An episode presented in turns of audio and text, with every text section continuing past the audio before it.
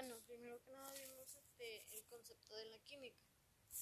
Pues de esto aprendí varias cosas, este, incluso vimos algunos conceptos, pues que es el concepto filosófico, el inicio de, de la química, incluso también nos puso a hacer la línea del tiempo y ahí hacer un resumen. Pero sí, sí me llamó, me, sí me llamó mucho la atención este todo lo que hace la ciencia.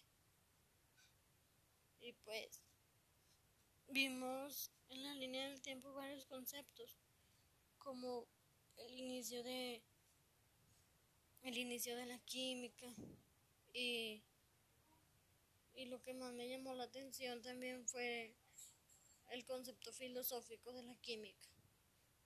Pues sí, es muy importante este, saber más cosas así y nos ayuda más este, en la vida cotidiana. Bueno, yo aprendí que la química es la ciencia, la cual estudia propiedades de la materia y también los cambios que pueden darse a través de las reacciones. También comprendí que la química es una de las grandes ciencias.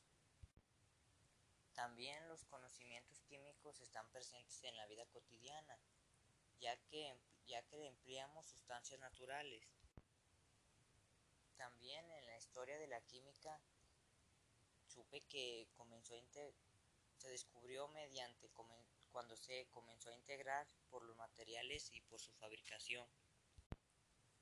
El fuego fue uno del fue el primer descubrimiento mediante la química. Aprendí que la palabra química proviene del latín, lo cual termina en árabe.